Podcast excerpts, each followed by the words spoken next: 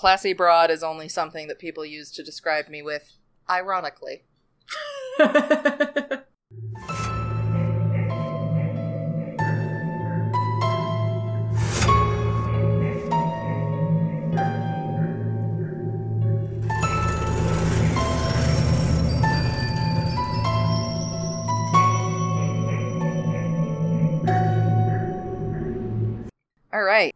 Welcome to Pomegranates and Pitchforks. We are a true crime and horror podcast that brings true stories and not so true stories together in beautiful and disturbing harmony.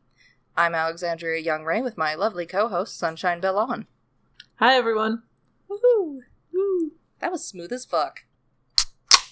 Oh, yeah. Hey. Is that that Wyoming beer? Mhm. You interstate trafficker. Mm-hmm. All right. So let's let's do a real quick recap for all the folks that are listening along in a non-bingerly fas- fashion, Non bingerly fashion. non-bingerly fashion. Um, and you know, start from the beginning. We have Dean Corll, who's a bit of a bastard. A bit of a bastard.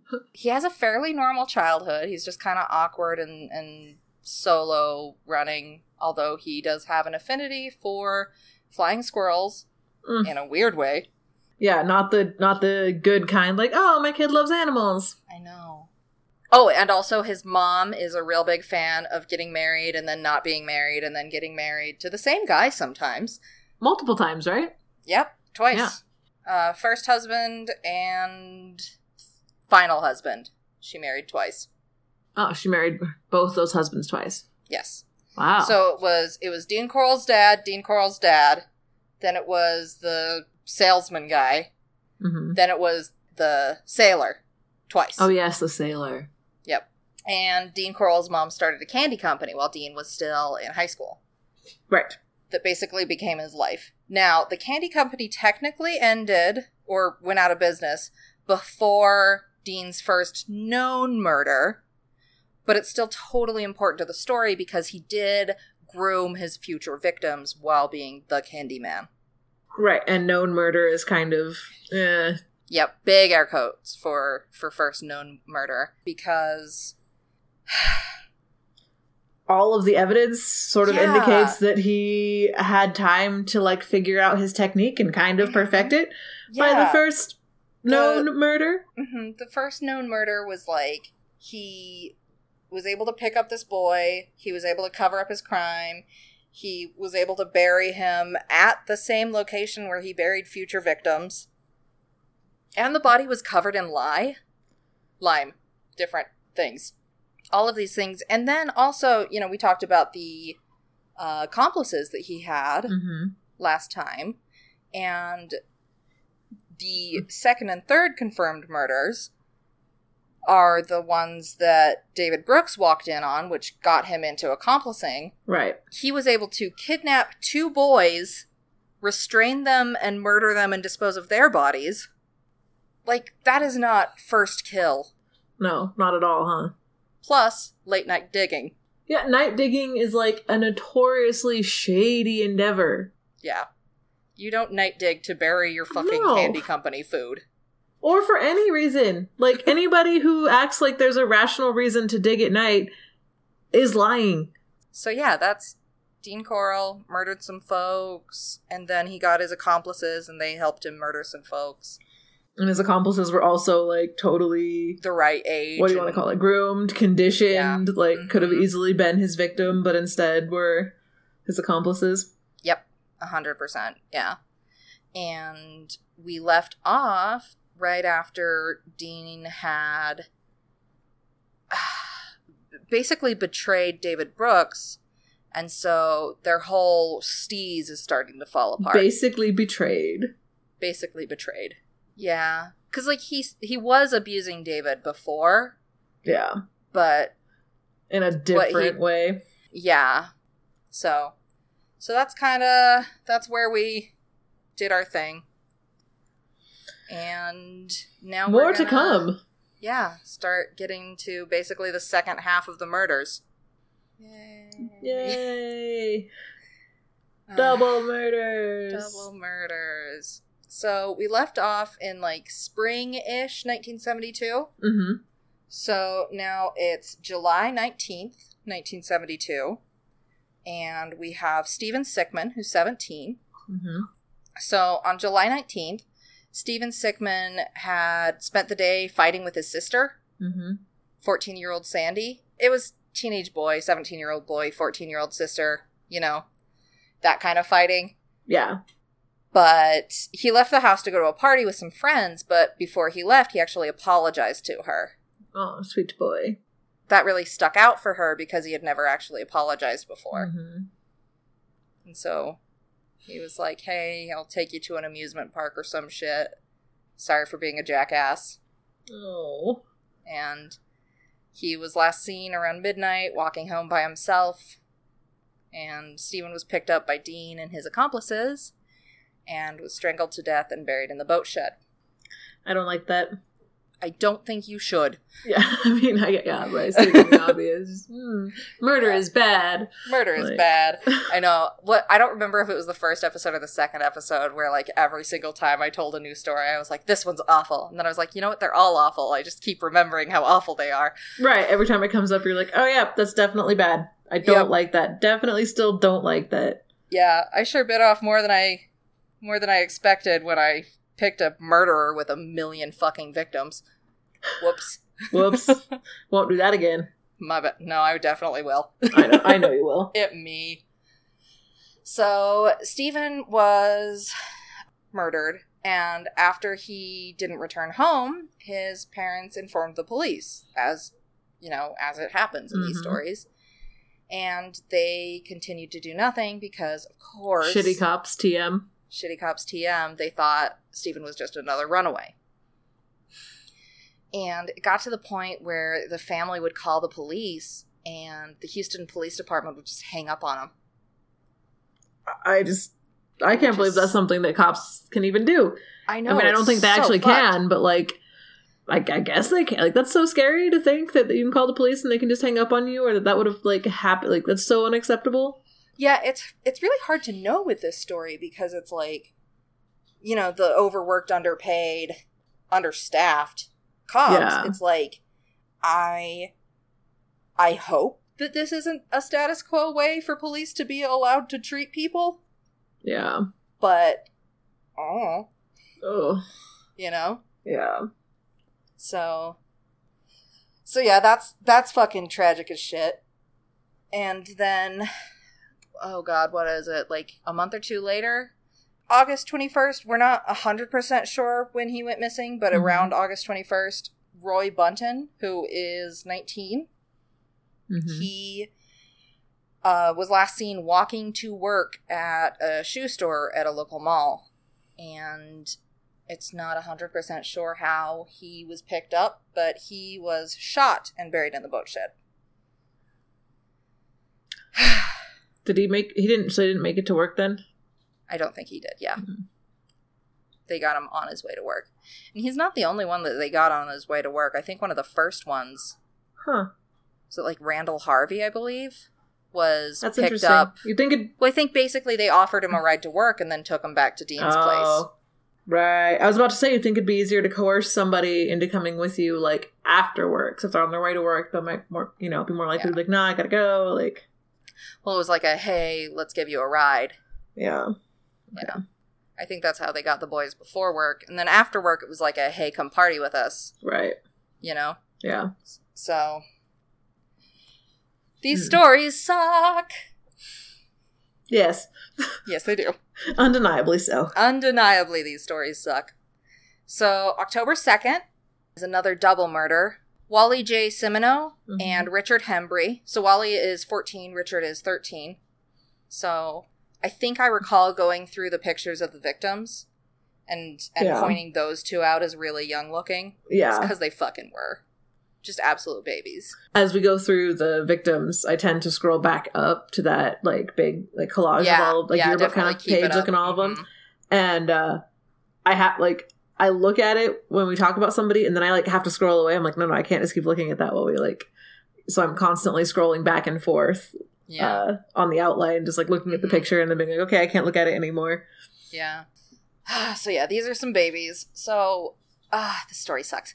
They all suck. Every single story sucks. We have established this. So Wally went over to his friend Richard's house for a Mhm. sleepover, as teenage boys do.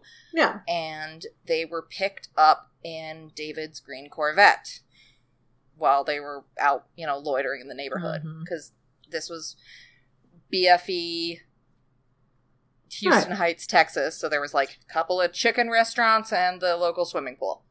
It's just a So- step above where I live, and there's kids all over in the street all the time. Yeah, exactly. So they were just sort of hanging out. And if you recall, the green Corvette was given to David after that first murder he walked in on as Mhm. his silence present. Yep. So they were last seen in front of a grocery store by a couple of friends. But when the friends approached their car, another unidentified boy yelled at them to beat it, which was most likely Wayne, Just actively kidnapping children. Yep, actively kidnapping children. Again, this story sucks. Everybody knows this. So later that night, Wally was able to call his mom, but he only got out the word mama before the phone disconnected. Hmm. I hate that. yeah, that's like I just uh, imagining hearing that, like being on the other end of that phone call. Like, even if- that. God, even if that happened to me as somebody who doesn't even have children, that would be so traumatizing. If I was identifying that, like, oh, some kid just died, Well, I doubt that. or the or is it gonna die, but like, But like, I mean, basically, it's like mama, and then the Mm. phone disconnects. You don't know that it means murder. But I mean, oh, then when a year or two later, when they find your kid, oh yeah, oh god, that's the worst. Like last memory. yeah, Can to know that like, just oh, throw that away and fuck that a stan? yeah, good, Yeah. good euphemism. So, so the boys were both strangled and buried in the bow shed. now, it's November 15th. So, about a month and a half later. And we get to Richard Kepner, who's 19. And Richard was actually making his way to a payphone to call his fiance when he went missing. Mm-hmm. And he was strangled and buried at High Island Beach. so, short break for other stuff. Wayne actually claims that he started enjoying killing at this point. He wasn't enjoying it before. That's a lot of murders to be involved in and not be enjoying it. He had some quote at one point where he was like, You either go crazy or you learn to like what you're doing.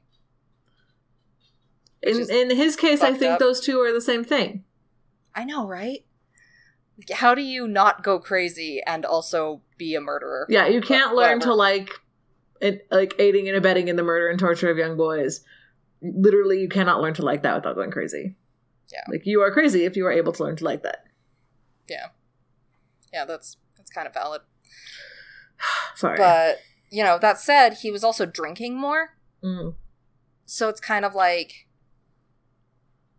he was clearly like experiencing cognitive dissonance. right. And substance like substance abuse does enable more like disassociation. hmm So not only could it be a reason to want to drink, like the the murder and torture and everything, but totally like if you just started being drunk all the time, it would make it easier to do it. Oh yeah, totally. I mean, Jeffrey Dahmer was basically always drunk when he killed his victims. Really? Yeah. He wanted them for like their bodies, hmm but he kind of hated the killing part. So he got wasted intentionally to cope with the killing part. Yeah. I think Ted Bundy did too. It's not uncommon for serial killers to basically get super shit faced to enable them to do the horrible things that they do. I guess I can see using some like again like a substance to like help cope with that or make that happen. But to me, just the idea of being like drunk, like based on how I am, if I'm shit faced, and how I've seen like like men and when they're shit, like I just can't to imagine somebody to be like an adept. Like I can see somebody rage murdering somebody like hammered, right? Yeah, But that's what they usually were doing. I guess I just imagine serial. I always imagine serial killers. No matter how many times we talk about them, I always imagine them being more meticulous and neat and tidy. As far as that's why they're not getting caught. I don't imagine them being able to go completely berserker or not be in complete control mentally and physically Right. to do something like that seems nuts to me. Like not only can I not imagine like doing those things, but also to imagine doing those things when you don't have complete control. Yeah.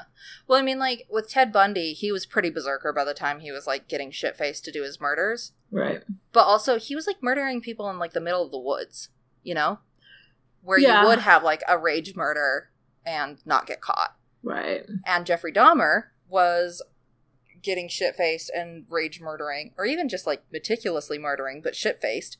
Right. That's what seems weird to me is meticulously murdering but shit faced. It was it was in his own apartment, so that's why he wasn't getting caught. Because basically, he already had them like handcuffed to the couch or whatever, and had Mhm. drugged them, and then he'd get shit faced and do his thing. Wow. Oh, okay. So so yeah, Wayne Wayne Henley is getting shit faced, and I think it was mostly coping. I don't. I don't know that he wasn't getting shit faced to do the murders, well, yeah. but I think he was just always being shit faced. Right. That makes sense. That's what kind of Yeah. like it's a it's a cycle for sure. Mhm. And he claimed that he hoped Dean would kill him because he didn't see any other way out, Mm. Which is kind of valid. Yeah. I mean, like, go to the cops, Jesus Christ. But also, like, I can see how he's like, I'm in this too deep, just kill me. Right. Yeah. I mean, obviously, like a rational person or, you know, anybody with hindsight looks at that and goes, oh, yeah, go to the cops, go to the cops multiple times. At multiple points, you should have gone to the cops. Maybe stop killing boys. Yeah. what if you stopped killing boys? once again, if you're crazy enough to be, you know, helping a creepy, rapey old man or older man murder multiple teenage boys, then you're obviously, you know, your thought process is a little bit skewed. Yeah. And you kind of maybe think, like, I mean, this is definitely an extreme case. Yeah. This is definitely like a groomed abuse. So it's a little bit frog in boiling water, you know? Yeah. because because Dean really got his way into Wayne's family. Yeah. Like he got his way. Like he attended Easter dinner with Wayne, and he helped the family with their money issues. And so I think that if Wayne had just walked in on him murdering boys when he first met Dean, it would be a lot easier to be like, yeah, just go to the cops. right. Right. That's I guess that's kind of what I was getting at is like so groomed and so like Mm-hmm. mentally there's so much going on with you by the time you're in that position that like Yeah, you can also understand why maybe he wouldn't have done anything about it and felt like him dying was the only way out. yeah, yeah, yeah, for sure. That's fucked up as hell. Yeah, well, I think that's like again, it's like that's a surefire sounds like, "Oh, if you're being that crazy and that irrational, that's a pretty good sign of emotional abuse." mm-hmm. Like Yeah. when you start thinking in like, oh, my only way out is completely ridiculous scenario. It's Yeah. like, mm, there's something wrong. Yeah, like hmm, maybe not. That's bad. Yeah. So, also in the spring of 1973, Corll started getting noise and smell complaints. Hmm. So, this is some yum. It's not yum. Oh. So, people heard noises that sounded like someone pounding their head on the wall and screaming. Then they heard someone say, Stop him. Uh, and and what did they do? They didn't do anything. This never actually became any kind of com- official complaint. Basically, the tenants that lived around him all thought that it was like somebody having a bad trip, Hmm. and his buddies were trying to like help him. Which upsets me so much. Yeah. Oh man. It's just shitty, you know? that's so shitty. it's just shitty. So so they that never became an official complaint. But a complaint that did actually manage to spook Corll was from the apartment maid cuz she refused to clean Corll's apartment until the foul smell aired out, You which is disgusting and upsetting. and upsetting. So, within days of the smell complaint, Corll actually moved to a new apartment. And at this new apartment, he actually only killed one known victim. Known victim. Known I feel like I don't like that phrase in relation to this story because I I can't take it seriously. Even I can't. Well, basically, it means we've confirmed that this is a victim, but there could definitely be more. hmm And we will get there in about 10 more murders. Ah, so it's February 1st, 1973, hmm and we have Joseph Lyles, who's 17. Now, Joseph lived on the same street as David and had definitely been to the last apartment for Dean's parties. Because if you recall, Dean actually did have some parties that were just inappropriate parties with an old man where nobody died. Right, just creepy, not deadly. Just creepy, not deadly. And David and Dean picked up Joseph without Wayne. Hmm. And recall this is after David had been, you know, betrayed by Dean. Yeah. And so back at Dean's apartment, David started getting uncomfortable and he wanted to leave.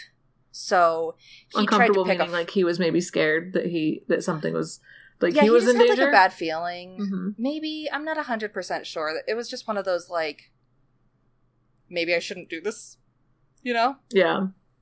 And so he tried to pick a fight with Joseph so that Joseph would want to leave, but it didn't work. So David just left Dean's apartment, leaving Dean to kill Joseph by himself. Which is definitely what happened, huh? Yeah. So Dean strangled Joseph alone and buried his body at Jefferson County Beach, which is like it's along the same coastline as High Island. Yeah. It's just up a few miles, Okay. and we'll get into that later. But Okay. it's basically High Island Beach. It's just not exactly where the other bodies were found. Okay. So, another short break. I love these breaks. Yeah, they're not a lot. They're not better. really breaks. I don't know why you call them that. Uh, they're a period where nobody gets murdered Okay. officially. Officially. Uh, so David and Wayne are kind of starting to pull away at this point. hmm So Wayne actually moved away for a few months to live with his father. And wasn't his dad which- like his kind of a dad was the abusive one. Yeah. So David's dad was like kind of shitty. He was just Mhm. sort of mean to him and teased him. Whereas Wayne actually like abused him and the whole family like physically. What a dickbag. Yeah, not a great guy. That's how you end up with kids who get wrapped up in murder scandals. so yeah, he he moved away to live with his dad and he even attempted to enlist in the navy. How old was he? 17? Yeah. You can't enlist in the Navy at 17, can you? Maybe I mean, you could in the 70s. I don't know if it was legal, but I've definitely heard a lot of stories. Oh yeah, so so he attempted to live, list in the Navy, but he was rejected for never having completed high school. And David began spending more time with his girlfriend. She'd gotten pregnant, Mm. so they got married and moved into their own apartment. And this is kind of gross and fucked up, but they did honeymoon at the Lake Sam Rayburn Corll family cabin. yeah, I don't like that at all. Ugh. Yeah, no, no good. Like, Could you imagine being I wonder how wife? she. Yeah, so I was just thinking, like, how she felt after that, like, knowing all the information and putting all the dots together and being like, ugh. Like, ugh. I did hear that his daughter visited him in prison The fuck, why? because he was her dad. Yeah. People visit their parents in prison. That's just so crazy to me. Like, my dad lives in Colorado, and I Yeah, have, but you don't have a relationship with your dad. I don't either. But that's what I mean. Is like, how would he have? She have a relationship with her dad if he's been in prison Well, that long? Like, that's what I mean. I mean. like, I think that the don't know. mom cared enough about the dad. That's to so crazy. Have her in his life. Now, this is just another sad thing to make this story also sad. Mhm. But she visited him in prison until she died on her prom night in a car accident, which is just kind of a bummer. But yeah, David still hung out with Dean, but like much less because he was being with his wife. still had weird, complicated bonds with him. hmm Yeah, it was, Yeah. it was fucked. It was pretty fucked. Sounds pretty fucked. It's definitely pretty fucked. So, yeah. So Dean's murder spree takes a short hiatus around this time without his accomplices. That said, it might have just been that they weren't there to like babysit him, and so they didn't know if he was murdering.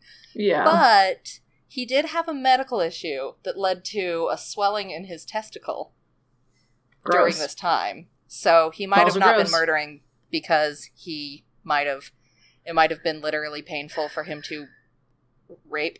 Mm.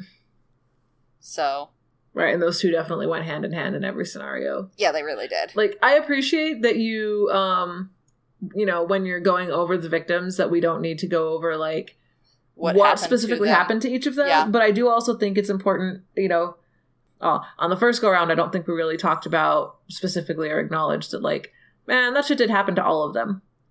Like, every once in a while, a little reminder of that is like, hmm And and that's why I talked about the torture the way I did. yeah, Is because like I don't need to tell you which boys were castrated. right. And I don't need to You just that. need to know that some of them were castrated. Right. Yeah. We, and that was the first episode, right, where you went over all of that. Mhm. And like the, I guess is just what I'm saying is that like, that was still the, I don't know. I just, I think of that yeah, whenever every, boy single victim we talk about, I'm like, because I, that's what this was about. yeah. Yeah. I appreciate that the you reason we got the, in so much detail is because I I needed you to know what horror these kids went through. yeah. You know, because I don't want to be exploitative, but I'm not going to just not tell you what happened. Right. Yeah. No, it's a good it's a good balance. It's just like damn. Like they're not Yeah. just being shot. Like when we go over it, I just keep on like or Mhm. not being shot or just being strangled. Like Yeah, I mean that's the reason that I've just sort of limited it to how they died. yeah. Oh yeah, testicle swelling. Oh yeah. Yes. Great. Boys were raped. Yes, Hmm. that was a thing that happened. Yeah, I didn't make my point very succinctly. I guess all I meant is that like I don't know. I wanted to give a reminder that they were weren't just murdered because Yeah. I think that bears No. repeating because you've been Mhm. because you have been so tactful. I think that uh you know uh, uh, that bears reiterating. Yeah. Yeah, I had a really hard time trying to figure out how I should balance this story because I I did want people to know what horror the boys went through. Mhm. I just didn't want to assign that to the person, Yeah. if that makes sense. Yeah. It's it's a really hard balance to strike and it's a balance that I never thought about until I became a true crime podcaster. Yep. You know? The unique problems of the uh, true crime world. yeah so yeah no i i do think it's important to to remember the horror that they went through and so yeah that's the reason i went over the torture in the first episode yeah. but yeah there is a possibility that he actually did take a hiatus from murder because of his uncomfortable ball sack Gross. not a good man dean's in that apartment for just that one murder that we know of hmm and then he moves into his final murder home in Pasadena, Texas, which is it's still basically Houston. It's just on the other side from the Heights. So there's like Houston proper, and then like a little bit like and then is the Heights like the slum area? And then Pasadena Yes. proper is like the suburbs or what? um. So so it is a extremely poor neighborhood. Is the Heights. So the Heights actually started. It was called the Heights because it, its elevation was like 200 as opposed to zero. Right. You know, hmm it was like barely elevated but it was like back in the like ye old founding and Mhm. so they went up to get away from like the disease Right. Okay. and so that's why it was called the heights but by this point it became like full on like the poor neighborhood and it's actually kind of wealthy again it's being Mhm. like gentrified which is very strange but okay Yeah. but i think pasadena was just another suburb hmm i don't know how poor it was but he was still mostly getting his victims from the heights Okay. Yeah. But he moves into Pasadena, Texas, which is basically across, it was like kitty corner Houston to the Heights. hmm So the Heights is just a little bit northwest, and Pasadena's just a little bit southeast. Okay. It's a lot closer to High Island Beach as well. So, so yeah, he moves into Pas- a house in Pasadena, Texas that actually belonged to Dean's father. Because he had like a decent relationship with his dad at this point. Yeah. And Wayne moved back from living with his father and back in with his mom. Mm-hmm. And he had some bullshit like, oh, well, I had to come back because Dean was always interested in my brothers a little too much. But also, like, he tried to join the Navy. If he could have gotten away, he would have, Right. you know? Well, that's what I was wondering. Like, if his dad was abusive, like he must have moved away to live with him to get away from Dean, right? think so. Honestly, I think that he was trying to get away from Dean. I think they were both trying to get away from Dean. But, you know, just a little bit of this and that, they just couldn't. Ugh. Well, they could have. You can always stop murdering boys. Right. Right. Objectively, they could have, but in their heads, they obviously couldn't. Exactly. Yeah, that's what I'm trying to say. So, according to Wayne and David, during their time apart, Dean became like more savage in his like need to kill and his killing methods. Right. So once again, the record reflects that there's not any known victims for that time, but that's probably just because the boys don't know about it, so they didn't tell anybody. It's possible. It's possible that he was ramping. It's possible that because of the testicular swelling, I am completely pulling this out of my ass. You're but you know pontificating? sometimes, yes. So, so you know how sometimes there's this whole like, oh, I'm not sterile, impotent. Uh huh. And Impotent so rage. I'm more angry. yeah. And so I His balls so I hurt, kill so he can't more do his thing. aggressively. You So know, gets- yeah. Okay, I can see that. I think that that's a possibility that that's what's happened. I mean, you know? I think that's a valid, you know, assumption. But like he couldn't rape boys the way he was used to, and so Ugh, he gets more so shitty about his murdering. That's you so know? gross. Yeah. But uh yeah, it's it's not great. So Wayne said that Dean would start smoking, which was like kind of strange because Dean didn't smoke. Mhm. And he would make these jerky movements and say that he needed to do a new boy. Ew. It's Getting all like fixy about it. Mm-hmm. Like a fucking junkie, like a murder junkie. I wonder. I know if- that it is addictive. Right, that's what I was just thinking. I'm like, on a brain chemistry level, like, you Mhm. probably might be experiencing some of the same, like, physiological responses to a drug withdrawal. Because your Yeah. brain does, do- I'm sure it dumps, like, adrenaline, dopamine, and all sorts of shit when you do that kind of thing. So, Well, and you can become addicted to literally anything. right, but, well, there's there's chemical and there's psychological addiction, right? So I was just kind of Mhm. thinking about, you know, on a chemical level, that could also probably become something that you would literally have withdrawals from. Probably Brain chemistry probably is some strong dopamine shit. And excedrin, and excedrin. I'm such a dumb shit. Ex- epinephrine. Yeah. Uh, yeah. Um, probably, yeah. Because I imagine that it's a big rush to murder. Right. same as, Oh, like, yeah. Doing Anything. crime is a big rush. Yeah. Yeah. People that, that get addicted to extreme sports. Well, and there's you know? also a connection. Uh, I was reading. I forget what book I was reading, but there's a connection between like trauma and dependency on things like cocaine, because it, creates such a strong dump of those adrenaline-like chemicals in your brain when you experience something truly traumatic that it basically gives you it, it, it establishes the neural pathway for that kind of chemical transfer which then your brain seeks out again and again which if you find in the form of speed after that you like develop a dependency for it as soon as you start Hmm. it's like crazy Well, we don't really know about trauma that Dean experienced, Yeah. but I wouldn't be surprised if he did have something like that in his history. Yeah. just i guess trauma's effect on the brain is very interesting Yes, that is true. Yeah, and like on, physiological sometimes there's level. like drugs yeah that do some pretty crazy physiological things, but sometimes it really is just experiences that cause weird physiological. right well because that's literally your brain communicate like we experience reality through Mhm. chemical fluctuations in our brain hmm So literally Yeah. anything could create a chemical imbalance in your brain uh, and create like a dependency. It's crazy. Yeah.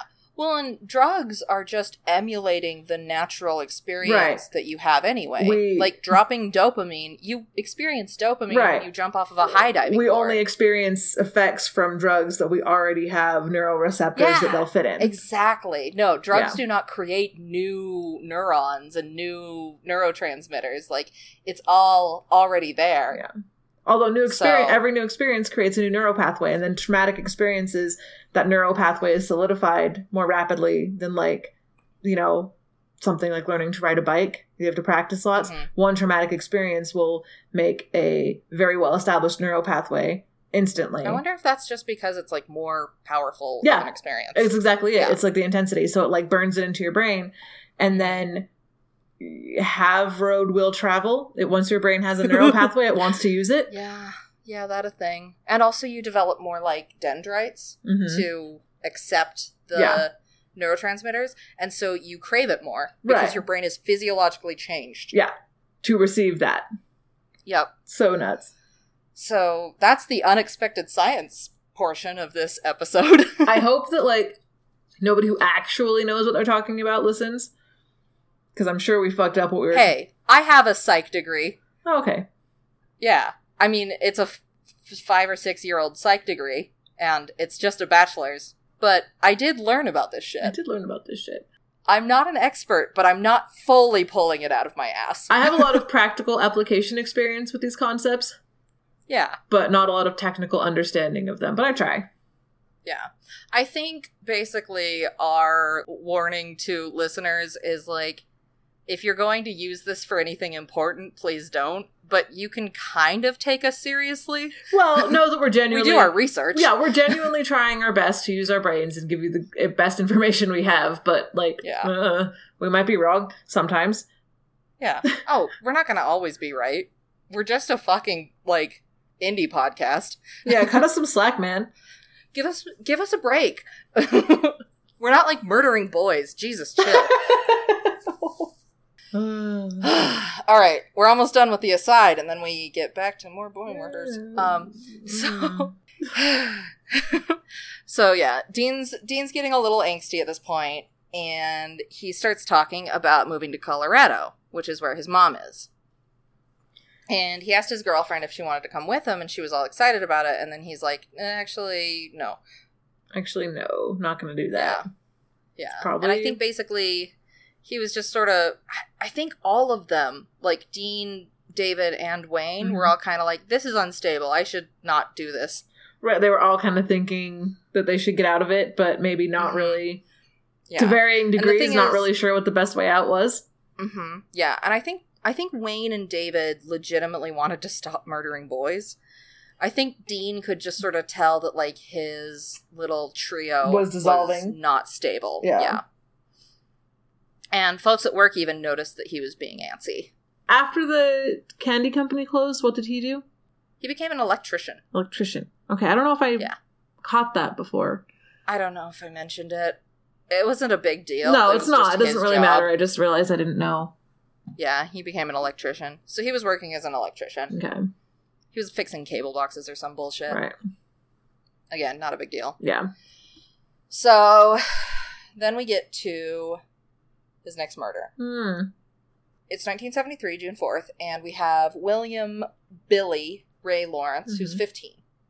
So Billy was friends with Wayne, and before he disappeared, he called his dad to ask to go fishing with some friends at Lake Sam Rayburn. hmm And his dad, Jimmy, thought better than to question who and where because they'd been having arguments lately about like not respecting privacy. hmm And so he was trying to be a good dad and didn't inquire much Oh, because he was being a good dad.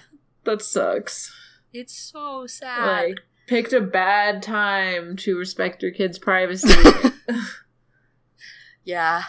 I mean, not like you should have known, but like that's an unfortunate time to be like, you no, know what? it's just unfortunate timing. Yeah. I'll, I'll let them. They they got this. I'll let them figure this out. Yeah. And to make it even grosser, Billy was kept alive for three days because Dean really liked him.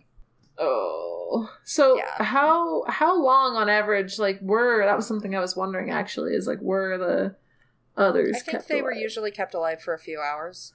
Well, that's you know again based on the varying methods of torture you previously described. I was like, shit, like that could be something that would happen over a few hours or over a couple days. Like, hmm so that's nice that it's only well, not only, but you know, Yeah. Well, and I mean, like we talked about uh, Mark Scott, who fought back, mhm. and how he was basically immediately strangled. yeah, So basically, the more Dean liked you, the more he tortured you, ugh, which is real gross. it's so so gross. It's so, So- like just how people's wires can get crossed to like Oh yeah, Dean's wires were all up in a bunch. Attraction goes to physical aggression in the most depraved fashion. Mm hmm Yeah. So Billy was strangled and buried at the lake house. And Jimmy wasn't particularly concerned when he didn't come back after the fishing trip because he knew that this generation was wild and free and he assumed that he'd come back whenever he was ready. Which is like And- a little bit too chill, a little bit too much cool well, dad. I mean, it was just a few days, and then he gets this letter from Billy saying he'd gotten a job offer in Austin and he would be back in time for school to start again. Hmm.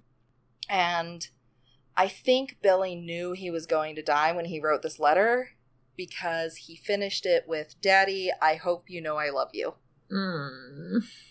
And I hate that. I don't like that at all. I hate that so much.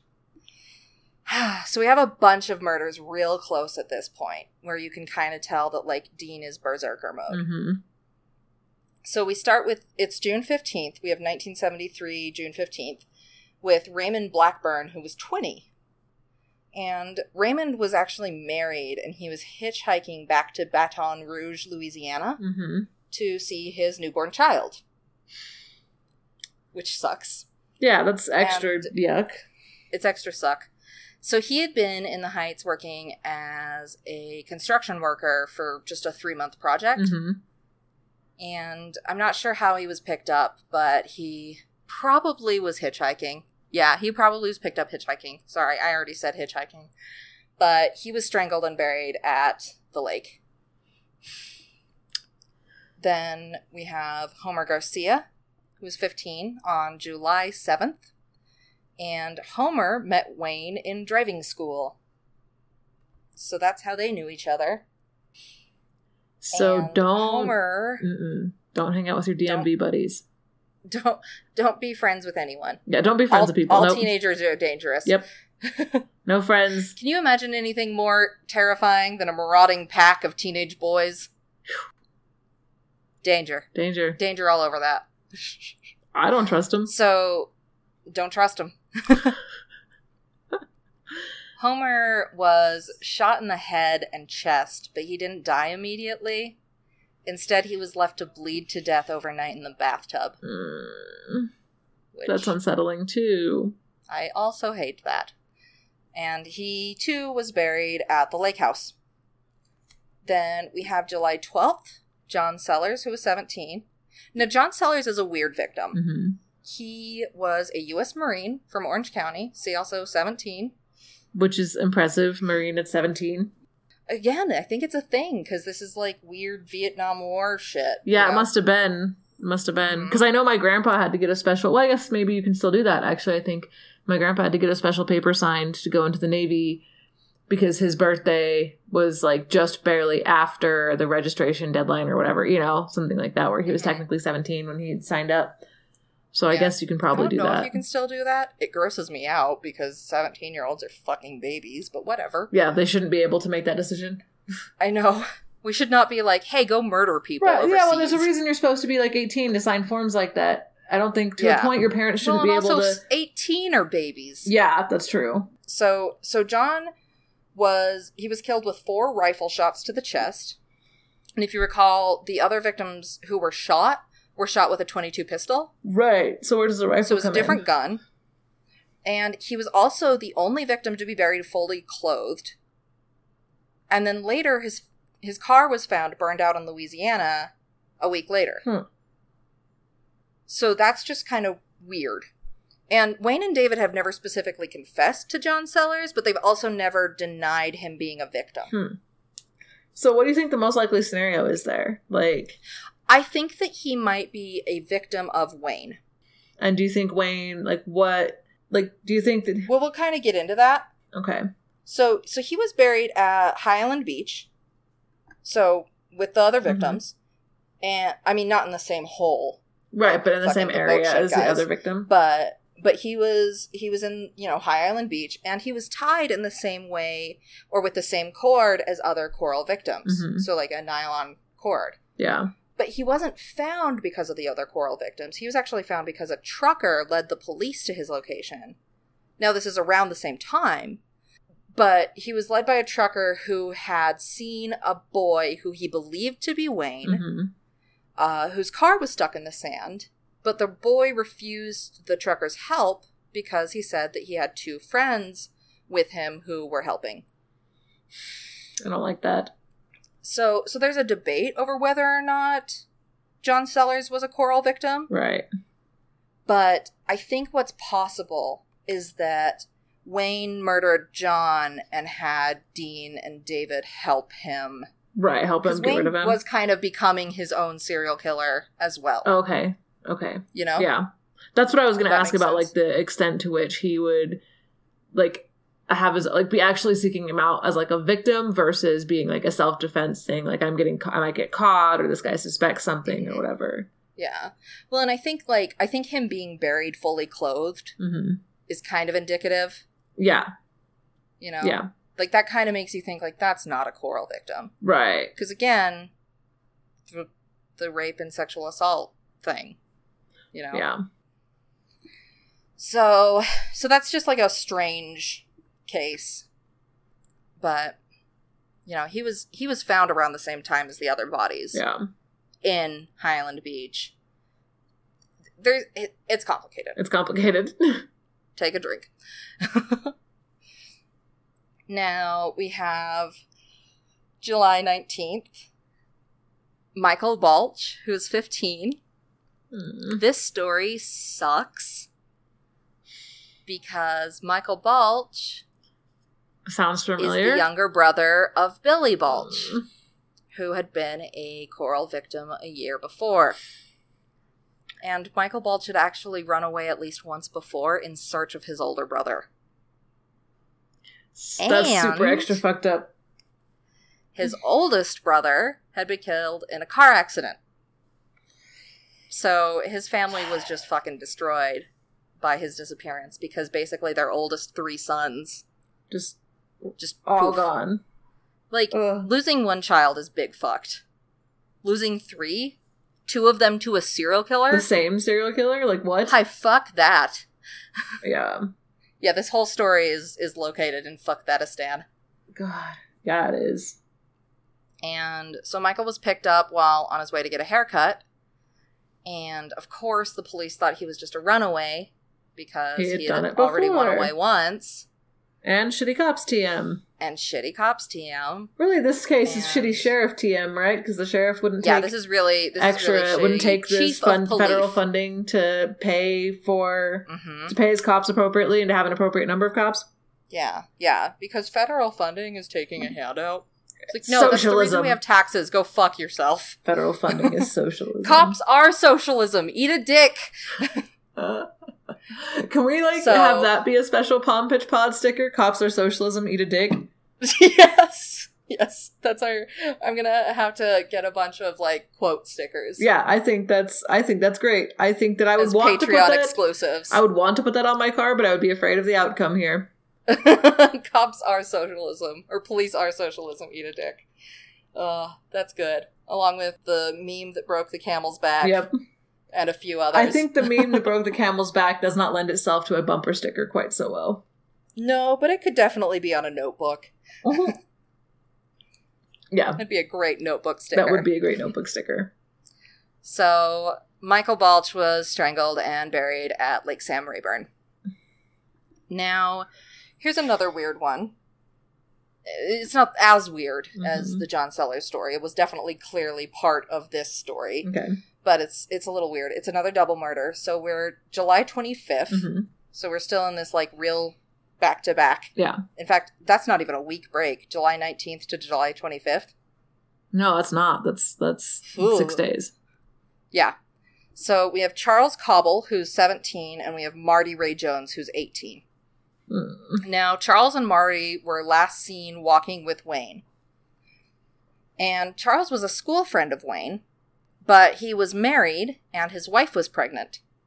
So that sucks. It's so weird hearing shit like that. Like he was married and his wife was pregnant, and then seeing Yeah. their name with parentheses seventeen next to it. Yeah. Well, I mean, it's, you know, the 70s, and we still get that sometimes in Yeah, our modern yeah. I get that it's a thing. It's just weird. Yeah. But yeah, no, it is it is kind of crazy to look at uh Yeah, the 17 year old who's married and his wife is pregnant. Yeah.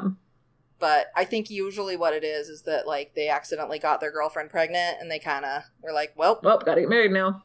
it's the 70s. Yep. Time for marriage. And uh, Marty was actually Charles's roommate. Okay. Yeah. So so this is this is kind of where it gets weird. He was last heard from when he called his father in a panic. This is Mhm. Charles, uh, claiming they'd been kidnapped by drug dealers. So why do you think he thought that? Was he like told to say that? That'd be a weird thing to tell somebody to say. He was told to say that. That'd be such a like, weird thing. kinda Like, why would you tell him to say that they were kidnapped by drug dealers and not say like, "Oh, I'm safe"?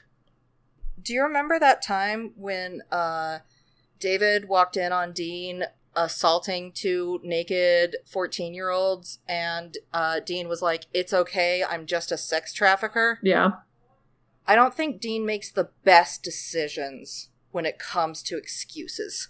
Right. Okay. So, but I do think that they were basically like told to say this the same way that like some of the kids were forced to write letters home, Right. Yeah. you know? I think that's kind of what I, I mean, that happened. logic makes sense, but the fact that they were told to say that they were kidnapped is kind of weird. Yeah. Well, it explains why they didn't come home. Yeah.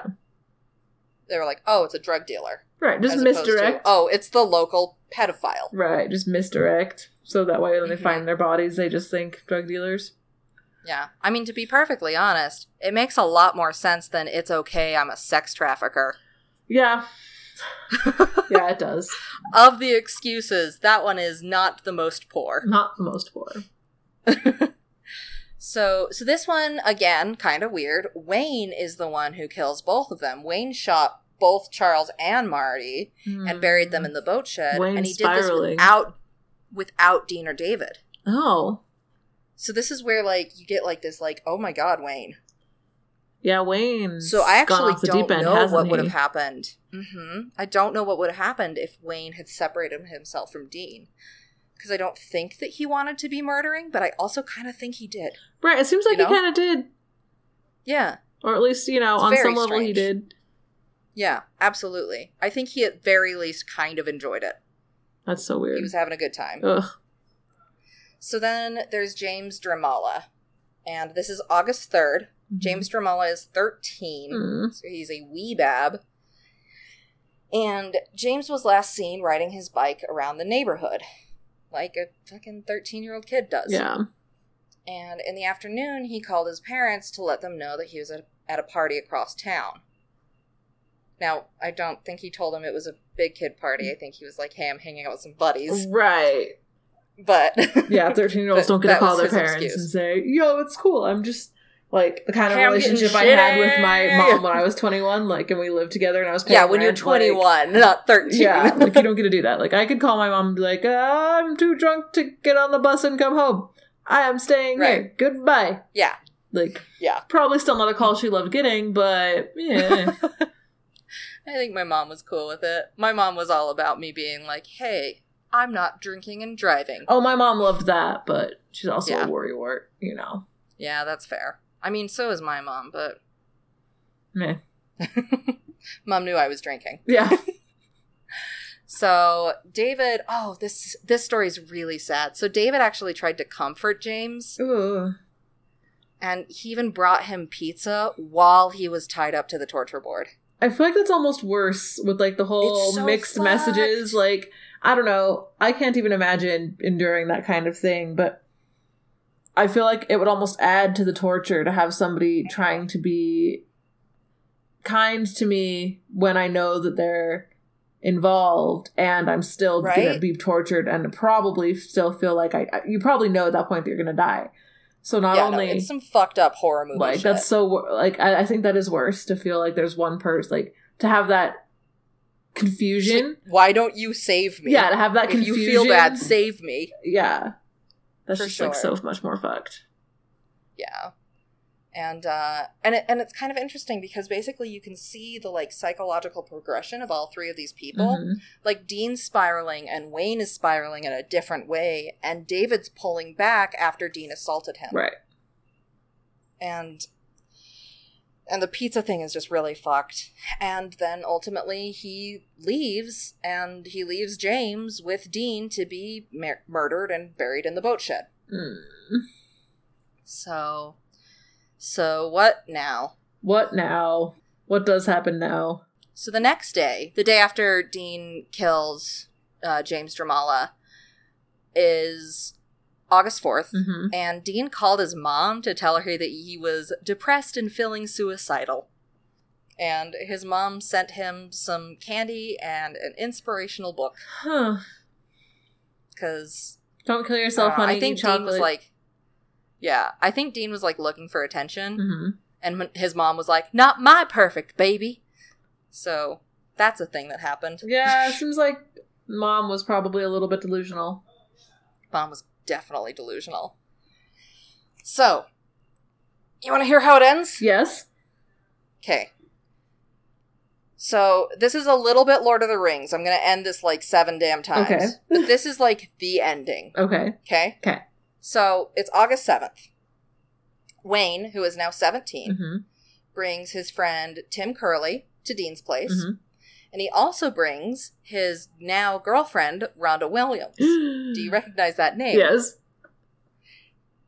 Because Rhonda Williams was Frank Aguirre's fiance, Mm. which is super fucked. Yeah, that's next level he gets- disgusting. It's so gross. Oh, I like this girl. I'll just get her boyfriend murdered. Do you think that's? Ew. Do you think that start? That that's how it. I don't know. I think I think maybe he was like, "Oh, I like this girl," because this was back when he still thought it was sex slavery. Yeah. But still, ew, sir, ew, Extra you. ew. um, and this is kind of a weird situation because this is the first time Rhonda Williams actually had run away from home that night because her father had gotten drunk and beaten her. Oh. So she is the first Actual actual, runaway. runaway in this story. Oh man. Yeah. So Wayne shows up with a girl, and Dean throws a shit fit because you ruined everything. Why is a the girl, girl, in here in my house? You ruined everything. Oh no. Do you think the dean had like a issue with women, or like didn't like didn't? I mean, no, because he had like his mom and his and his girlfriend, who was really just a beard. Mhm. But I think basically he was like, "No, I want to murder, and I don't want to have sex with this girl. So What the fuck? what am I supposed to do with this?" Right. Mad that he didn't. You Okay. know? Okay. I at first my impression was that it was like you know, the whole like you girls are dirty kind of, you know, like I specifically dislike her or mistrust her because she's a female uh you I know. don't think it was that specifically. I think he just didn't want to. I think he was not attracted to girls. And wanted a vic- And- only wanted additional people if they were murder victims. I think on that particular night he wanted to murder. Because she wasn't being brought over as a victim, right? Like, No. 'Kay. I think. I mean, I don't know what Wayne was thinking. I think Wayne was like, "Oh, I need to take care of my girlfriend." yeah. I don't know. It was a bad decision on everyone's Mhm. part, and by everyone I mean Wayne Yes. and Dean. Yes. Stop murdering boys. Stop murdering boys, please. So, you know, Dean throws a fit, and Wayne explains why Rhonda can't go home because of the whole father thing. Mhm. And Dean calms down, and he gives them beer and weed and paint to huff because Ugh. that was one of the gross. Because that's a Like, drug that's guys, necessary. don't huff If you have beer and weed, why do you need to huff paint? Right? But that was just a part of his parties. There was always paint huffing. Ugh. So gross. Yeah. so, so you know, with the weed and the beer, and especially the paint to huff, everybody passes out. Mhm. And Wayne wakes up first because he's got a better tolerance. And he realizes that there's a gag in his mouth. Mm, And Dean is handcuffing him. that's so scary. And Tim and Rhonda have already been tied up and are still passed out. I don't like that at all.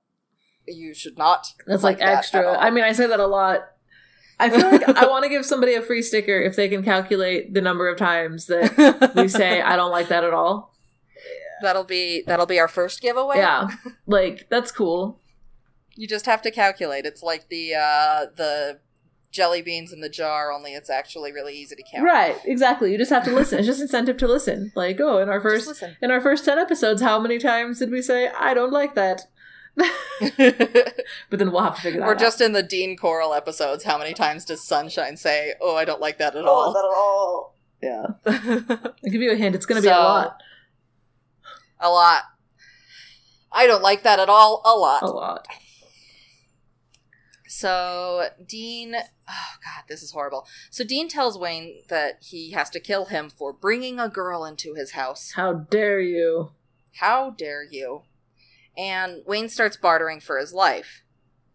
And he offers to help Dean kill his friends. And Dean is interested in the offer. Mm. Like you do when your survival instincts kick in. Fuck Yep. my girlfriend. Fuck my girlfriend. So Dean releases Wayne, and they both work together to tie Tim and Rhonda to the torture board. Mm. And then Dean tells Wayne to rape Rhonda while Dean rapes Tim. That's so gross. Fucked. Yeah. So at this point, Tim and Rhonda start waking up. And Tim immediately starts freaking out and is screaming, but Rhonda is actually fairly quiet because she's still in shock. Right. That extra calm, like deer in headlights. Mhm. Yep. Yeah, where you're just sort of like, nah, This is not happening. I don't believe this is happening. That's not happening. This is not the kind of thing that is real. And so Rhonda asks, Is this for real? And when Wayne says yes, Rhonda says, Are you going to do anything about it? And that's when Wayne takes Dean's pistol and he aims it at Dean. and then and he says, I can't go on any longer. I can't have you kill all my friends. And Dean dares him to shoot, and he does yes. several times in the chest and back. Dean stumbles out of the room and dies naked on the floor of his hallway. Good. So that's so that's how Dean's no longer murdering. Yes. It's, that's Is murder that time. feels that feels like a good thing, kind of. it's actually kind of not, but I mean, I guess it's I don't know. It's complicated. And like whether out of Drink. shock or not, the fact that Rhonda was able to like be calm and just look at him and be like, "So, you gonna Oh fix God. this?" Like, that's Right? I Pretty, wish- that's pretty hardcore. I want that to be like a thing that I that I keep in my soul. Yeah. So so Wayne actually doesn't want to call the police, but Tim convinces him. Good. Good job, Tim. Good job, Tim. Good job, everybody but Dean, Wayne, and David. Yep. and the police. So good job, Rhonda and Tim. Good job, almost nobody. so on August 8th at 8.24 a.m., Wayne calls 911 and says to the op- operator, Y'all better come over here right now. I just killed a man. So the hmm. police come over and they find a naked, dead Dean Corll. And they also find the plywood torture board with the holes cut out for the restraints. They find plastic sheeting covering the bedroom floor. And they find Dean's toolbox full of sexual torture devices, which includes things like a double ended dildo and those awful glass rods that I talked about last Those uh, terrible, episode. terrible glass rods. Oh my god, the worst. All right, so let's get into one of the other endings. Okay. So let's talk about the body recovery, which is some clusterfuck. Uh, gross. It's bad. It's real gross. And I actually posted some pictures Mm-hmm. for you to take a look at, which is big nasty. I didn't show any of the body recovery, so I'm going to post these to Instagram, but it kind of gives you an idea of what was going on. I mean, this one picture, I'm pretty sure that's a head in the wheelbarrow, isn't it? I hope not, but it That looks be. like it to me. Like, Oh, I hope not. I mean, in any normal situation, that's not a head in a wheelbarrow because that's not how you handle a human skull. But this is the Houston PD. We'll get into it Oh, uh, right now. So Wayne starts talking to the police, and the police ask about what happened. And Wayne could have just played dumb and ended up the hero because that's how he was being portrayed initially. Like the first couple of articles that came out in local Mm-hmm. newspapers were about like this boy who slayed the dragon who was Dean Corll Right. because this fucking terrifying murderer is attempting to kill three teenagers Mhm. and Wayne saves the day. Right. But Wayne starts talking more and more about Dean and implicates himself more and more in this huge mass Because the more he knows, the more he was involved in. And and he implicates himself in this mass murder that the police had no idea about. Joy. So Wayne ultimately confesses and leads police to the boat shed. So police begin din- digging and within minutes find the first body. Cause And Mm. the dig also is just fucked. So instead of getting forensic scientists or even just actual police, Mm. they get prisoners, mostly from the drunk tank, to help dig. this recently prison labor has been coming up. Oh yeah, for real. and how it's essentially like you know Modern uh, slavery? Yeah, it's like slave labor because in Yeah, the Thirteenth it is. Amendment, in the Thirteenth Amendment, there's a caveat against slavery that says except for when punishment is a crime. Yep. So it's legally allowed, and so Yeah. that's something to note too. Is that these people weren't just like not trained professionals. They also were probably not really like they were probably as willing, if if not less so, to do this than prisoners who like almost die doing prison rodeo because they're trying to make money. Like I'm sure they were not Well- stoked to be doing this. These guys were specifically like doing it to get time off their Right. sentences. That's that's That how it works though. They This is a gross ass project, and I highly doubt that they were into it once they got there. Right. Yeah. Yeah, for sure. So, also to add to this, instead of using normal archaeologist tools like a normal body discovery, like you know, soft shovels and brushes and any concept I, of I- delicacy, I see a picture of a of a backhoe. Yeah, they used metal shovels and they used a fucking backhoe. Yeah, no. for for modern like what? For corpses? No. No. So other awful stuff. There was this black slurry? Mm. corpse juice? I don't like the word slurry. yeah it's not really a better word though. So particularly in the boat shed by the time they'd found 17 bodies they were past their knees in corpse juice Yeah. Isn't that disgusting? That's so bad. and the smell was so bad, like think carrion, yeah. that the diggers would chain smoke to get the putrid smell out of their noses. And I think I remember you telling me about like something with the morgue Oh, and your yeah. grandpa being a cop. Yeah, how when they um yeah, when he used to go and they'd have to go to see the like into the morgue, back in the day they weren't really set up like you see on TV at all. They were like poorly Right. lit and even sometimes had carpet. Like like Ew, office no, not like shag carpeting, but like they were like in like county buildings and shit. Like they're not Oh. I- I- you know Oh, time like like you keep saying times were super different. So they weren't even necessarily you know they were they were impromptu spaces. They weren't even necessarily Right. like good facilities and labs and shit. And anyway they would I guess we'll keep a corpse here. yeah and th- they didn't really have good ventilation or cooling or all that kind of stuff.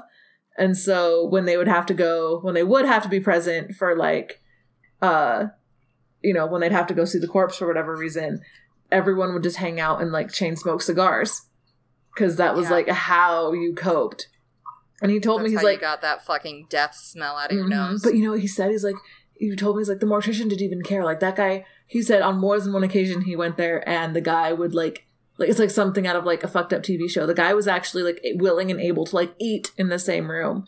Like he was talking to them, like eating like a microwave burrito or something like that, like o- around the corpse. I'm just like, oh my god. I guess you get used to it at some I point. mean, I guess you'd have to. But, like, damn. but so yeah, they they would uh they would chain smoke, but their hands were too disgusting to hold their cigarettes, so somebody else would have to hold it up for them Mm. My hands are Just the covered whole in thing. dead. in corpse Oh. slurry. Yeah, yep, That's so Yep. bad. it's the grossest. And I've seen some pictures of like the them pulling the bodies out, and it's just it's covered, and it's you know it's it's the human body wrapped in the in the plastic wrap from corals, you know, From stees, yeah. and then it's just covered in this weird black juice. It looks like juicy tar. Oh, that's so bad. Yeah. It's not great. It's not even remotely great. It's the worst. And uh and another weird thing, reporters were actually allowed to come up and talk to Wayne, Because let's which is how you get this yeah famous phone call. phone call. So if you watch pretty much any documentary about Mhm. this, there's this phone call that they usually play where Wayne called up his mom Mm-hmm. and the reporters were recording it. So, you know, he says, Hey, mama, it's Wayne. And she says, Yes, baby. And he says, Mama, I killed Dean. Mm. And it's very sad. That is really sad. But, yeah, so that's that's how, you know, if anybody's ever looked into this and they hear that, that's the reason that that was recorded is because reporters were just going up and talking to him. And that's the reason there's so many like pictures of him with his like head on a car. Mhm. Is because he was just sort of dealing with his shit while there was all of these reporters around him. Oh man. Um, I also have a picture of the lakeside cabin, which is actually like such a really nice looking place if it weren't for the fact that it was like, Done so- terrible things. Yeah. yeah. Yeah, because like the boat shed looks like a boat shed where you'd bury teenagers. Yeah. This this is like I would go on my honeymoon there. Yeah, that's cute. It's very cute. But oh. So the next day, Wayne leads police to the cabin at Sam Rayburn. hmm And uh, David Brooks is also brought in by his father. Good. So basically, what happened here is that Alton uh, Brooks knew that David was close with Dean, and so when he hears that all of this weird shit's going on, he brings his son in and says, like, "Hey, my son would like to give a statement to the police." Yeah, like he has Right? info. he was actually being a good person. Mhm. And this is when David confesses. And then David and Wayne bring the police to High Island Beach together.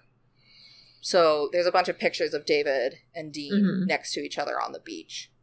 And that's why that is. So some of the recent victims were pretty quickly identified. Uh, Marty Jones, the roommate of Charles Cobble, he was one of the boys that was killed by Wayne alone about a week and a half Mhm. prior. He was the cousin of homicide detective Carl Seinbeniker. that's what happens when you live in a small town. Yep. So Seinbeniker was present when Marty's body was found. And he actually ended up committing suicide in 1977. Mm. And uh, I wish I could remember which person said this. I think it was one of the I think it was one of the Glass brothers. But he basically has this quote about how Dean Corll didn't kill 27 boys, he killed 27 families. Well, yeah, he did. And and I think that this is that's I mean that's true. It's true, you know, when there's a when there's a victim of a homicide, especially a serial killer, And especially ones that like fucks that. up the whole family. Yeah. That's not easy for a family to deal with. Well, and yeah, it's like anytime somebody dies, like, you know, before their time, like, you Mhm. know, it's going to be traumatic, but then doubly so if you know they were tortured and murdered by a serial killer. Like, that's going to yeah, fuck for with you. sure. Yeah, absolutely. I can't even imagine. I can't even imagine knowing that like my son or my brother or my Or cousin even just anyone you've was- known, really. Yeah, oh my god, just a friend from high school. Yeah. You know, was a murder victim in that way. Yeah. that- That's yeah. horrid. That's so horrid. So, you know, reporters are obviously very, very involved in this. So reporters begin fanning out into the community to interview families, and this is how a bunch of families find out. That their children were victims. Mm-hmm. That's so fucked up. So Josephine Aguirre, who's Frank's Mhm. mother, Frank Aguirre, yeah. uh, she had been burning a candle for the last year and a half, hoping her son would come home. Mm. So, you know, Catholic. Yeah. And she'd actually already lost a son in 1969 when she accidentally hit him with her car in front of his elementary school. Oh school, god. which is the That's worst. so bad. I think that's, That's uh, a really close horrible. runner up for having your son murdered. Yeah. I mean, basically, Josephine Aguirre and, like, the Baulch family. Yeah. Fuck that. Yeah. So when reporters come to her door, she actually couldn't say anything. She just broke down crying. Well, yeah, that probably destroyed her. Of course. Yeah, of course. You know, do you have anything to say about your son? No. no, I definitely don't. off. Yeah. Yeah. So then Luis Garcia, Homer Garcia's Mhm. father, was returning from South Texas after burying his mother. So she'd stuff- suffered from a stroke after hearing about her grandson's disappearance. Mm. And then shortly after returning home from her funeral, he and his wife Doris got the news about their son. Right. Not only had he disappeared, which caused his mom to die, but he was dead. Yeah, which is horrible. Then uh, a little bit later, Betty Cobble, the mother of Charles Cobble, Mm-hmm. Tried to deal with her grief by returning to her job delivering flowers, only to find herself delivering flowers to the funerals of other families whose sons had fallen victim to Corll. Ugh. There's no escaping it. It's just everywhere. Yeah, I mean, this is what happens when you have this many victims in this small of a town. So the Yates family tried to move out of Houston to find some peace, mm-hmm. but divorced within a year of Danny's funeral. Like you do. And then Ima Glass, who was the mother of Jimmy Glass, uh, she totally spiraled. So she'd see a boy on the side of the road and she'd shout, That's Jimmy! And she'd make the family turn the car around. Mm. And at one point, she took a pistol and dragged her daughter into the back bedroom. And when a SWAT team arrived, she fired a shot into the floor and shouted that they're not going to take her Pam like they took away her Jimmy. Damn. So after they got her pistol away from her, she was taken to the Harris County Psychiatric Unit Because she's full blown delusional. because she's because she spiraled. She lost it. Yeah. So some of the remains were fully skeletal and were only identified because they were buried next to their things. Mm. So social security cards, driver's licenses. Yeah. Jimmy Glass, for example, was only identified because his skeleton was found next to his leather jacket. At least I had that stuff, I guess. Yeah. So then excavation inexplicably stops. No more digging up the bodies for some reason. So, quick aside Okay. at this time, the US record for the highest mass murder body Mhm. count, because serial killer wasn't a word just yet, they used mass murder, was set by Juan Corona. Mhm. So Juan Corona killed at least 25 migrant farm workers in California before he was caught in 1971. Okay. And he actually died this year in uh, March 4th, 2019. So that's just kind of an interesting little something something, unrelated. But so his record is 25, Mhm. and it's California. Okay. So it's been a week. They pull up the 26th body, beating the record, which is buried right next to the 27th body. And the excavation is immediately called off. Just like, nope. Not even gonna Nope. grab that body that's next to this one. Well, they grabbed the 27th because it was right, right, there. right. Yeah. But like but like Henley and Brooks told the police that they were certain that there were more bodies. Which doesn't even touch on the possibility that there were bodies that the boys didn't even know about. Oh man. For example, they knew of at least two more boys buried on High Island Beach. And we're going to get back to So that. So they're just ignoring bit. it. So they're just ignoring it. And most of the police were like, what the fuck? They wanted to keep searching. Like, yes, these were underpaid and overworked police that were apathetic about their jobs, but like when it came down to it and they discovered that there was a fucking serial They killer, they were like, let's find these boys. Yeah. But of course, Herman Short, shitty police chief TM, is like, no, I don't want to be embarrassed. Like, you know, having the record beaten by one or two is not nearly as embarrassing as 10 or 15. So as soon as they beat the record, he calls it quits. Like a fucking dick. Because he doesn't want to like beat the record. Well, he's already beaten But the record, by- and he doesn't want to be more embarrassed than he already is.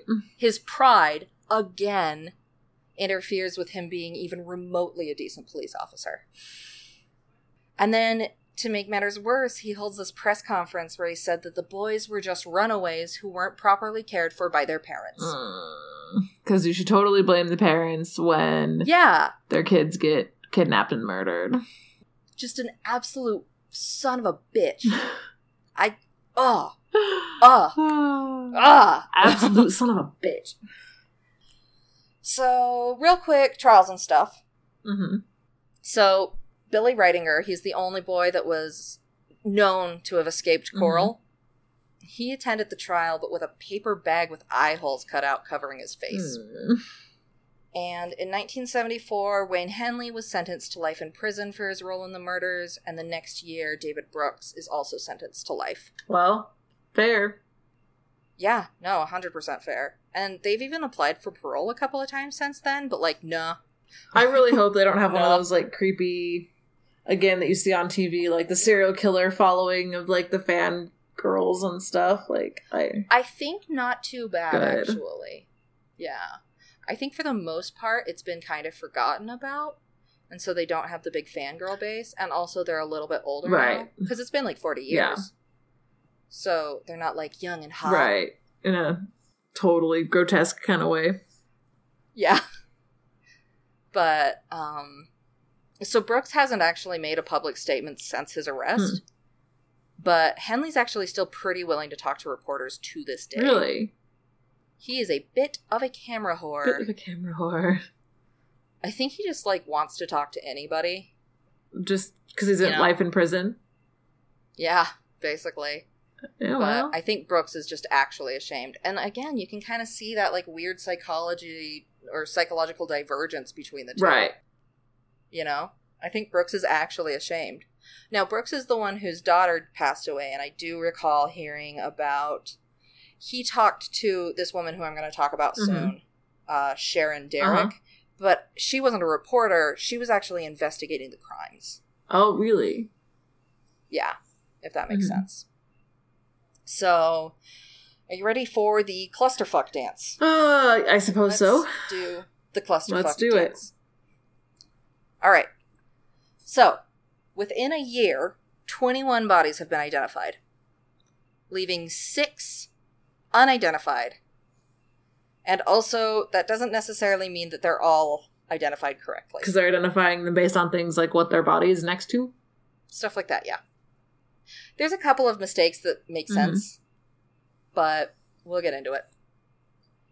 So, a little bit easier clusterfucks. So, remember some of the kids that I talked about really briefly? Mm-hmm.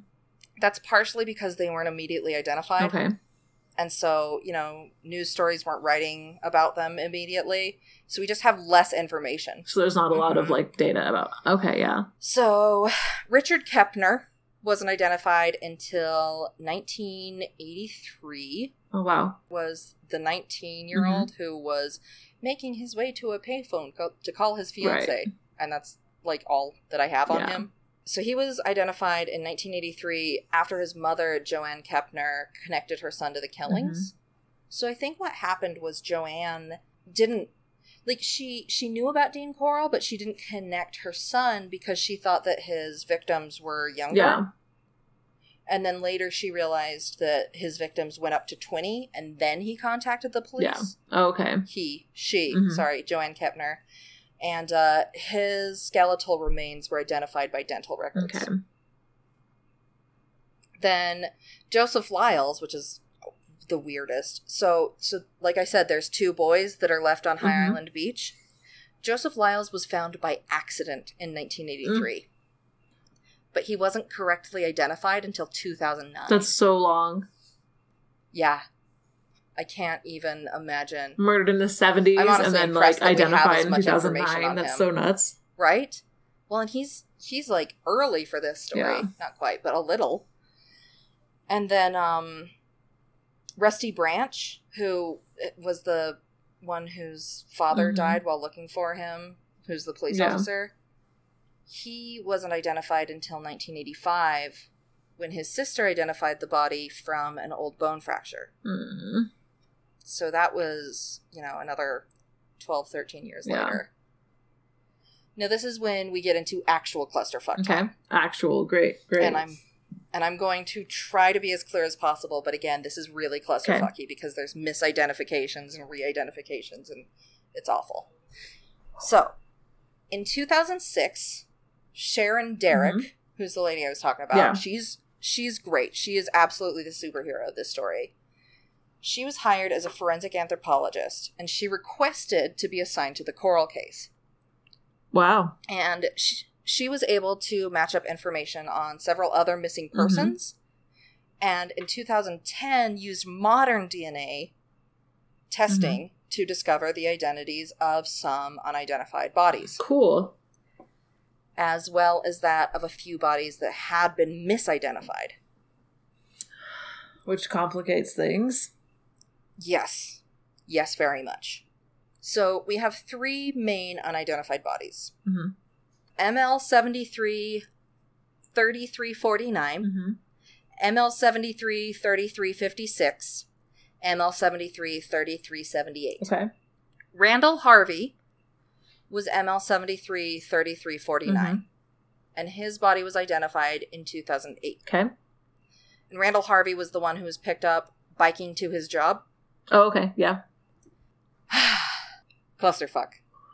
Michael Baulch, the younger brother of Billy Right. Baulch, actually turned out to be ML 73 3378. So not Billy Baulch at all. Or Michael Baulch, I'm sorry. Roy Bunton was the second body pulled from the boat shed, but was accidentally misidentified as Michael Baulch. Okay. Basically, they both were like really long legged and a couple of other things, like they had perfect teeth. Hmm. Okay. And so they, he was just identified by, Some pretty general, Basic. vague terms. yeah, basic like skeletal structure Mhm. things. And when Derrick found out that Michael was actually one of the unidentified bodies, she ran DNA from the Bunton family Mhm. and was able to identify Roy Bunton. Oh, great. Now, the reason she was able to figure out that the second body wasn't Michael Baulch was partially because, uh, like i i told you where everybody was buried. Mhm. That was all from David and Wayne's Memory. testimonies. Yeah. And they were sure that Michael Baulch was not buried in the boat shed. So based on that, she looked into it more. A reporter independently investigating the case contacted Sharon Derrick. Oh. And I think her name was Barbara Gibson. Mm-hmm. And she was like, you know, because of this and this and this, I don't think that's Michael Baulch. Cool. And she was right. And she was right. So bless her. So that's not the most clusterfucky, but it's a little weird because misidentified bodies make things weird. Mm-hmm.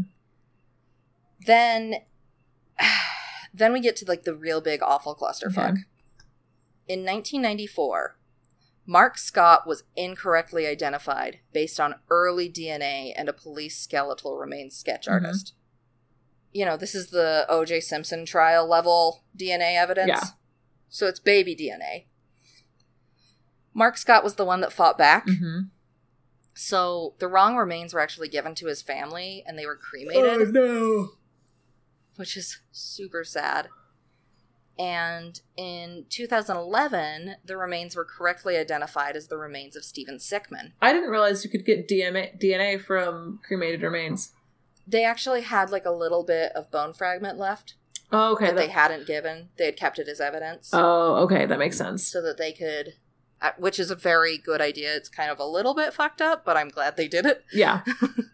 And Stephen Sickman was the one who had been fighting with his sister. Mm-hmm. This is super, super sad. By this point, Hurricane Ike had flooded a High Island Beach. Mm. and it's still underwater to this day.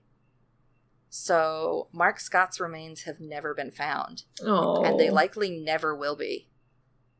Because either he's still buried there, or his body's going to be washed away by.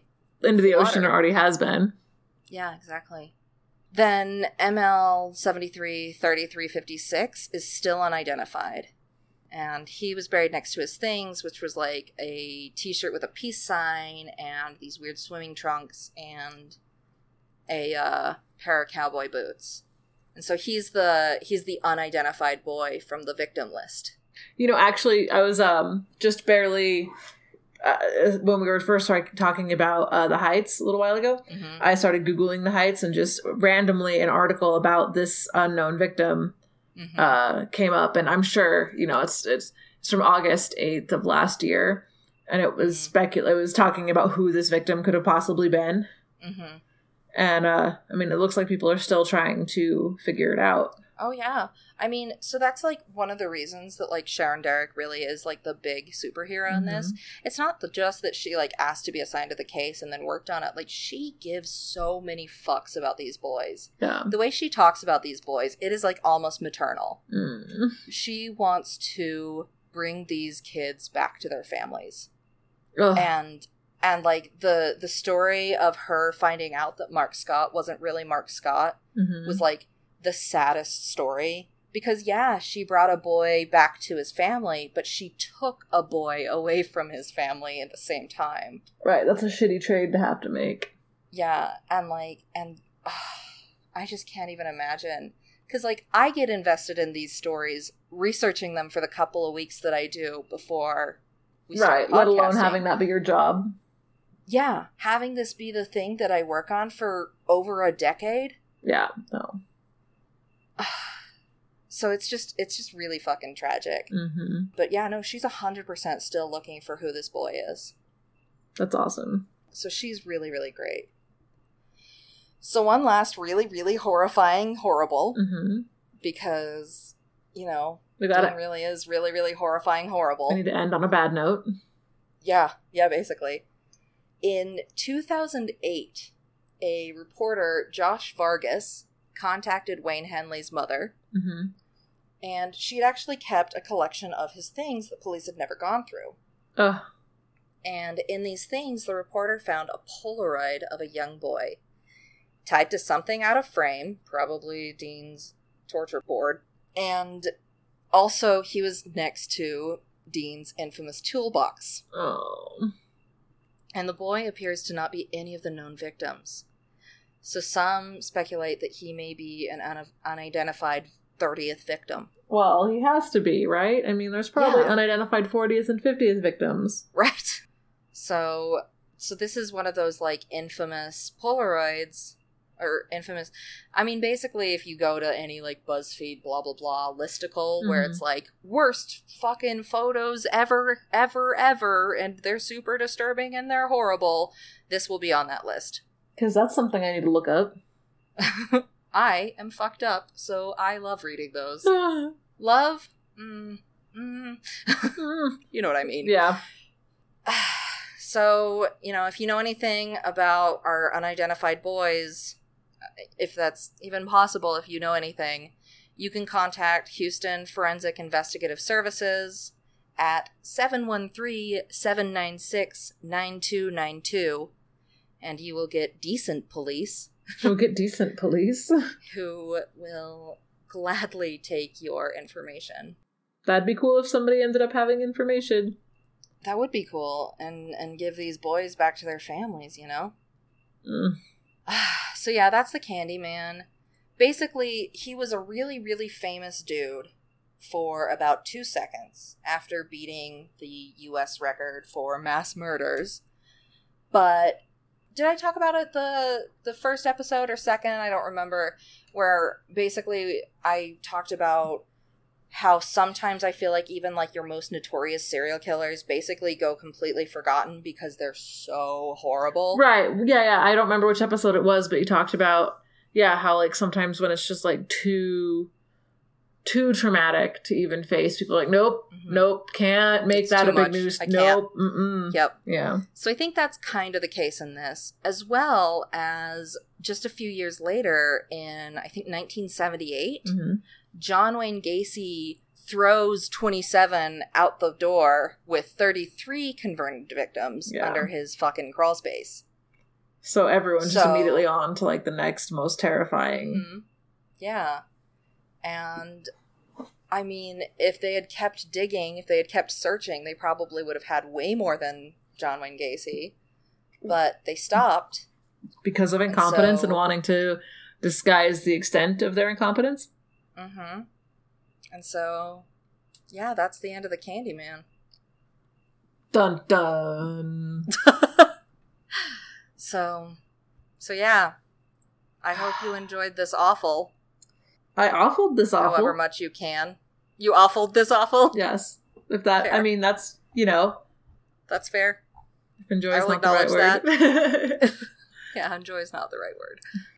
Um, I'm gonna post it to social media, but like, join us at the Podcast Junkie Discord Yay! server. I have discovered so many cool podcasts there. I listen to podcasts all the time, and there's a bunch of podcasts. Like, if you like true crimes and spooky shit, like our show, there's Three Spooked Girls. If you like completely, totally different stuff, there's uh, Tone Deaf. There's Just the Zoo of Us. If you like audio dramas, there's some really, really fun audio dramas that I've been listening to, like Ninth World Journal and Oz 9. I'm really excited to check out Oz 9 now that you told me about it. Oh my it. god, it is so funny. Holy shit. So so yeah, and you can come and you can talk to a bunch of really cool podcasters and it's for podcasters and fans. There's people there that are just podcasters. Well, no, there's nobody there that's just podcasters. There are fans and there are just fans, and then there's podcasters who are also fans because Right, you can't be just a podcaster. yeah, I've never heard of a podcaster that doesn't listen to podcasts. How weird would that That's weird. And it's just a really great time, and it's super supportive, and everybody's awesome, and it is like the least toxic place of the internet ever. Wow. It's really cool. I have not seen anybody say anything shitty. That's so cool. I It's really that. cool. That's almost unbelievable. It's almost unbelievable. And then obviously you can follow us at anywhere that's Palm Pitch Pod. We're on Twitter and Instagram and Facebook and Patreon. If you want to donate, we will get more swag. We've got stickers, The swaggiest of swag. the swaggiest of swag. And yeah, come and hit us up and listen to our podcast and love us and share us and all that jazz. Yay! Is that good shit? That's good shit. Okay. Well, that's it. Okay, love you. Bye. Love you. Bye. Sad